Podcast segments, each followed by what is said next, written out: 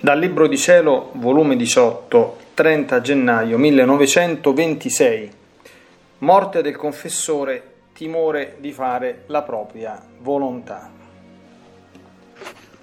Mi trovavo nel sommo della mia afflizione per la morte quasi fulminea del mio confessore.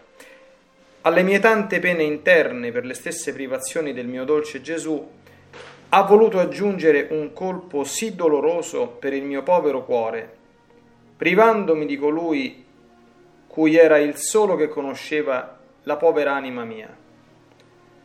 Ma il fiat voluntas tua sia sempre fatto, amato e adorato. La terra era indegna di possedere un tale soggetto, perciò il Signore per castigarci se lo ha portato in cielo. Onde nella mia intensa amarezza di essere lasciata senza confessore, non sapendo io stessa da chi rivolgermi, pregavo il mio amabile Gesù per quell'anima benedetta, dicendo, Amore mio, se lo hai tolto a me, almeno portalo con te diritto al cielo. E piangendo gli dicevo, Lo metto nella tua volontà, essa contiene tutto amore, luce, bellezza, tutti i beni che si sono fatti e si faranno, affinché lo purifichino, lo abbelliscano, lo arricchiscano di tutto ciò che ci vuole per stare alla tua presenza. E così nulla tu troverai in lui che impedisca la sua entrata in cielo. Ora, mentre ciò facevo e dicevo, si è fatto innanzi a me un globo di luce e dentro quella luce l'anima del mio confessore che prendeva la via della volta dei cieli, senza dirmi neppure una parola. Io sono rimasta consolata, sì, per la sua sorte, ma amareggiata al sommo per la mia, e pregavo Gesù che avendomi tolto il confessore e non avendo io stessa a chi rivolgermi, che per sua bontà mi liberasse dal fastidio che davo al confessore, ma però se Gesù questo mi concedeva fosse non perché voluto da me, ma come voluto da Gesù, perché mi sento che se Gesù me lo concedesse come voluto da me, sentirei come se mi mancasse la terra sotto i piedi, il cielo sul capo, il palpito nel cuore, sicché per me sarebbe disgrazia, anziché grazia.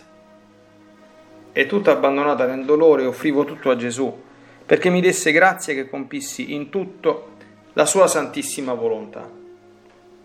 E Gesù, compassionando il mio dolore, mi ha stretta tutta a sé e mi ha detto, Figlia mia, coraggio, non temere, io non ti lascio, sarò sempre con te e ti prometto che se nessun sacerdote si vorrà prestare alla tua assistenza, non volendo loro seguire la mia volontà, io, non perché lo vuoi tu, ma perché lo voglio io, ti libererò dal loro fastidio. Perciò non temere, che non farò entrare la tua volontà in mezzo. Farò tutto da me. Sarò geloso anche del tuo respiro, che non entri in esso la tua volontà, ma solo la mia. Onde nel venire la notte mi sentivo tale timore che il benedetto Gesù mi sorprendesse e mi facesse cadere nello stato delle mie solite sofferenze che tremavo e piangevo. Molto più che mi sentivo come se io volessi che mi liberasse ed il benedetto Gesù è uscito da dentro il mio interno e mettendo il suo volto vicino al mio piangeva tanto che mi sono sentita bagnata dalle sue lacrime anche la mia faccia e singhiozzando mi ha detto Figlia mia, abbi pazienza, ricordati che su di te pesa la sorte del mondo. Ah, tu non sai che significa stare in questo stato di pene insieme con me anche mezz'ora o cinque minuti. È la mia vita reale che si ripete sulla terra, è questa vita divina che soffre, che prega, che ripara in te, che trasmuta in te la mia stessa volontà per fare che operasse in te come operava nella mia umanità. E a te ti pare poco? E facendo silenzio seguitava a piangere. Io mi sentivo schiantare il cuore nel veder piangere Gesù e comprendevo che piangeva per me, per darmi la grazia che la sua volontà avesse i suoi pieni diritti su di me. e che integra mantenesse la sua vita nell'anima mia e che mai la mia volontà avesse vita. Sicché le sue lacrime erano per mettere in salvo la sua volontà nella povera anima mia.